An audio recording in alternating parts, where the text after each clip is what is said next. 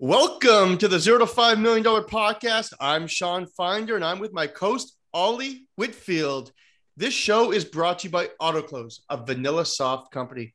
Ollie, why don't you introduce today's guest and uh, what we're going to be talking about today?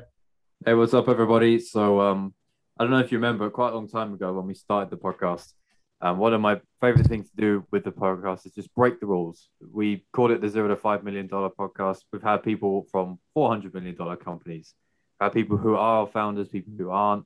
Today's another one of those days, and I saw something yesterday on my LinkedIn, and I'm like, shit, we've got to have this guy on. So Alex Alleyne posted something to the effect of, I emailed, I did cold emails every single day for 30 days, and uh, I'm sure Alex is going to tell me I misquoted that, but uh, I'll let him get to that in a moment. But as you know, any company trying to grow your business, email is a decent way to do that, isn't it? So I wanted to get Alex on, hear about his story, hear about his experiment. What did he learn? What worked? What did not? So you don't just hear it from me and Shawn all the time. So um, so Alex, welcome along, my man. Absolutely, great to be here, and uh, thanks a lot for having me on. Of course. So um, so why don't you start with what happened? What what's this article that I'm talking about? And of course, uh, I will link to it in the description in the show notes. Just look below if you're on your phone or wherever to find that. But um, walk us through it. What's your thought process? How do you start this thing? Yeah, absolutely. So I do have to make one correction, Ollie, which is that it, it was a thousand cold calls versus emails, but uh, yeah. I probably sent double or triple that amount of of emails in the in the same time frame ultimately. So we, we can talk to both. Um, just to set a little bit of context behind it, I, I very recently joined a hypergrowth startup called, called Lacework, growing at lightning pace, uh, mainly in the, the cloud security space. And so really the article was, was centered around me starting in that role um, and really having to kind of rewind the clock a little bit in terms of uh, just straight out into that grind, right? Hammering the phone, sending out emails, uh, and just really trying to hustle my way to, to get some meetings in the diary. So, um, with all of that said, I, I, really just set myself out a goal um, to try and drive anywhere between five and six new business meetings a week during my first few meeting uh, during my first few weeks in the role. Um, and so I, I, try to be as as metric driven as I can, as data driven as I can, um, so that I can find the small wins, the marginal gains, and, and all of those types of things. Um, and so when I started the company, very, very quickly, I just got on the phones. Uh, yeah. I made a thousand different mistakes while I was on there, but I learned a ton. And very quickly, I started to map out uh, my metrics for success. And I realized that every time I picked up that phone a hundred times, it, it, meant that I had two new business meetings. And so, uh, what does that mean? Simple maths 200 times means four meetings. And I just rinsed and repeated shared that journey in the article and some posts and got a little bit of traction. So that's very interesting. So how many uh, how many calls throughout that process were you making each day? Was it hundred per day, or how many? And then how many hours were you calling for? Was like a whole like nine to one, or were you doing nine to five, or how were you doing that? Yeah, I mean, it, it, started off a lot more structured in the first couple of weeks than the second couple. So when I was early in, I, I set myself a goal of trying to do 100 calls over every two days, actually. Okay. Um, so that was really where I started. Um, as you can imagine, once you start getting yourself in some cycles, uh, it's not always as easy to, to keep up with that metric. So it got a little bit more disparate in kind of week three and week four. But the goal was always 100 calls over two days, or you could say 50 calls a day. Um, and that was really the game plan. So, um, did I have this right? You said you're, you're very, very new at the company, right? Correct. Six weeks now. Six weeks. Okay. So, you, I assume you started this very close to starting, like almost the first week or so, yeah? Yeah, pretty much one week uh, in training and then uh, straight out there. Okay, so scripts, no script, freestyle. How did you do this? A lot of people go script reading because it's new, but then they transition away. What's your feeling? How did you do it? Yeah, for, for me, no no real script, Ollie. So I, I'm just a massive believer that you learn by doing and and i'm very comfortable with knowing that i'm to make a lot of mistakes doing that but I what what really drives me is a genuine curiosity. You know, when I look at uh, myself as a salesperson, you know, I'm here to to solve problems and add value. You know, we we've heard those terms a lot. But when you have a genuine curiosity around that, what it means is that when I pick up the phone, I pick up the phone because I'm seeking to understand. Uh, what I don't understand, I write down and then I go and get the answers. So, one of the things that I did on top of the great enablement that the company provides is I uh, contacted one of the, the uh, salespeople who was really successful in the US um, and I asked him to commit uh, at least an hour per week to me. And so, what I did is I wrote down every single thing that I didn't know when I came off of those phone calls listed all of the questions and then every week went through them with that salesperson. I'm still doing that to this day with that person. Um, and that's really helped me get ahead of uh, ahead of the curve massively. So what I want to do is I want to jump back into the numbers. So let's say every two days you're you're calling 100 people, two people book meetings.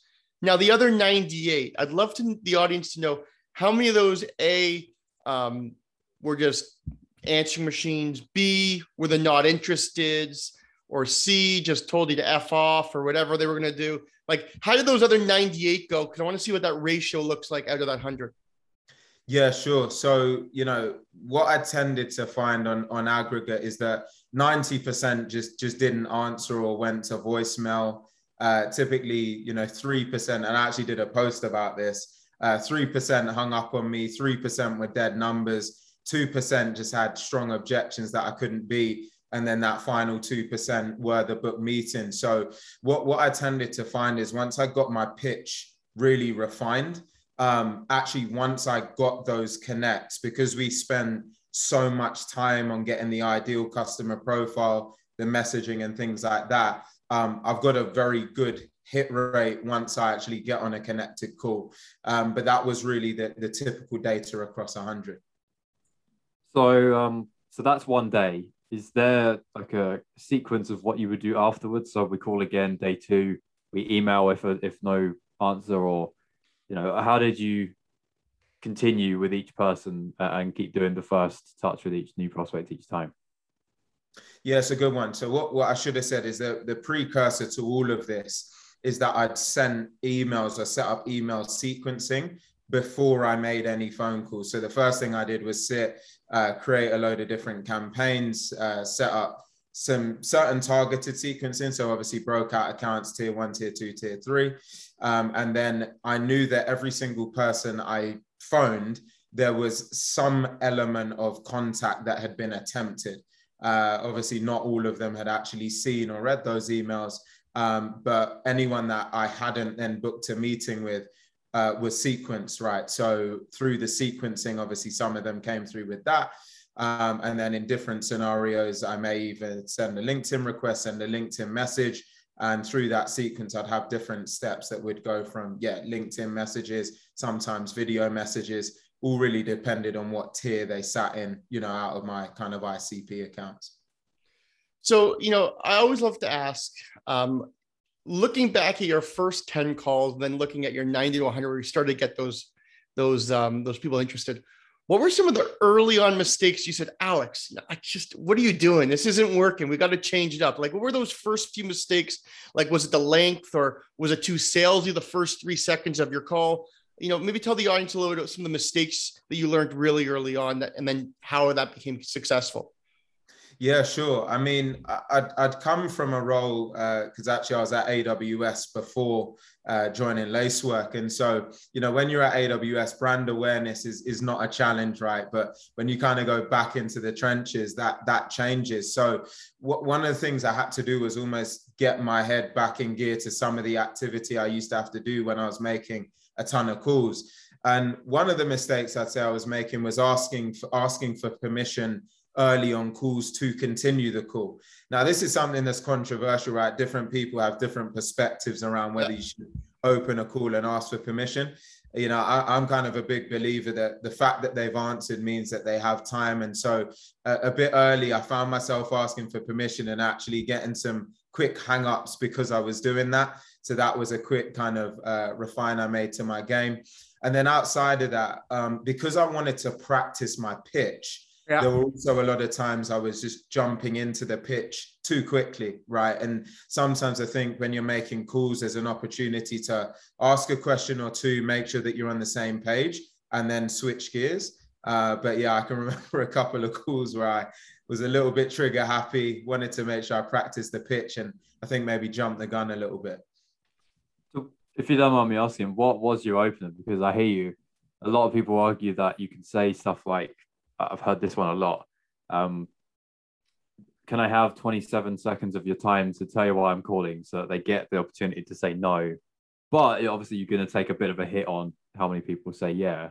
And then otherwise, you can go straight into it. So, what was your opener? And, and I assume you have you have a branching sort of system in a way, although you're reasonably freestyle. So, what's your follow up to the first part of it? Yeah, so a, lo- a lot of it depended on if I'd you know made some kind of attempted outreach or if i knew that they'd you know actually seen that outreach. If there was uh, a lot of the time i'd either seek to validate that they are the person in the role that i'm seeking to speak to. So you know hey hey ollie uh, great to connect. Appreciate the fact that i've caught you unannounced. Just wanted to clarify you are ollie in this particular role responsible for this thing and knowing that it immediately puts the prospect in a yes mind frame of well yes that is me and also validates the fact that we're on the same page. I am seeking to speak to you and you know it's a great way to kind of get the mindset you know past that, that stage one in a yes mentality. If i'd sent an email or some kind of correspondence and i had line of sight that they'd seen that sometimes i'd piggyback off the back of that. You know hey ollie you know again appreciate i caught you unannounced sent you an email yesterday just looking to come over the top with that. This is my reason for contacting you. You know is this still a space that you're responsible for? So i'm always seeking to get some kind of yes or validation event without giving uh, that prospect kind of an early way to just jump off the call. So i have an interesting one. And you know i think this is something that the audience a lot of people in the audience probably struggle with some don't but everyone hates rejection so now you have a hundred hundred calls. Two people are saying yes. So that's like that's like you know me going up to hundred girls asking them on a date. Ninety eight say no, and then finally two say yeah, Shawn, I'll go for a coffee with you. How do you personally deal mentally with all the rejection? Do you say to yourself, well, you know, this is just part of the game? Because I know not everyone's made for cold calling. Um, I'd love to hear any advice. Well, a what you think about that, and b any advice you'd give the audience that are here and listening, like I just can't deal with 98 people hanging up on me and saying, you know, swearing at me and doing this. What would you recommend to them?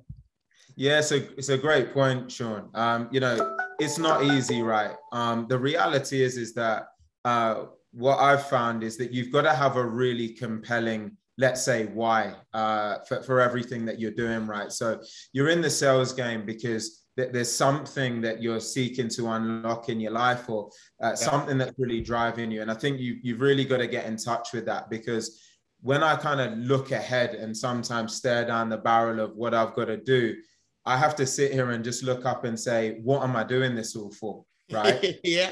Uh, what am i doing it for? Because i know i'm getting up and i'm going in the trenches and you know we're going in the lines then again right? And if there's nothing that's really compelling that gets you out of bed and gets you excited, you will find it tough, right? And when that rejection hits, it's going to slap you firm in the face. But I think for me, I, I, just genuinely see it as it's another step closer to me getting to what I what I you know dream about accomplishing. And so I think you've got to get to a point where you can smile through it. And the second thing that I would say, uh, I often say that the best cure for a rejected call is just to make another one right? Don't sit and toil in the fact that someone's just said no. Just make the next call, right? And you never know that next call might be the book meeting. Don't sit on it. Don't dwell on it. Just pick up the phone and go again. I got one last question just based off what you said there. The best thing that I ever did after my first ever cold call was just pick it up and do the next one because my worst ever was my first ever. I was calling into uh, America from the UK, so there's a time difference there. I thought I was calling the East Coast, so five hours difference. I was actually calling the West Coast, so eight hours difference. And this is about 2 p.m. my time, so 9 a.m. Eastern, and a lot earlier on the West Coast. I, I woke someone up, wrong person entirely, and I'm like, oh my gosh, you know, that's how I started. But you know, as you just said, the best thing I did was, okay, I'm not prepared to dwell on that. I have to get on with the next one to get myself out of that mental state. So please tell me you've got a horror story worse than my one, so I don't feel so bad, or or do you? Well, I mean that that one's pretty. That one's definitely pretty intense. Massive time time zone difference. Um, I, I, I almost don't feel I've had massive kind of horror stories because I think I've almost embraced a lot of this as normality. The fact is, I've had people hang up on me, you know, more times over my career than I'd like to think of. I've called people probably way too early or way too late in the day and uh, got very rude responses about the fact that I'm doing it. And, you know, probably faced every single rejection uh, or objection yeah. uh, that you can imagine, right? And, and I'm sure all of us on this call have, have seen it also.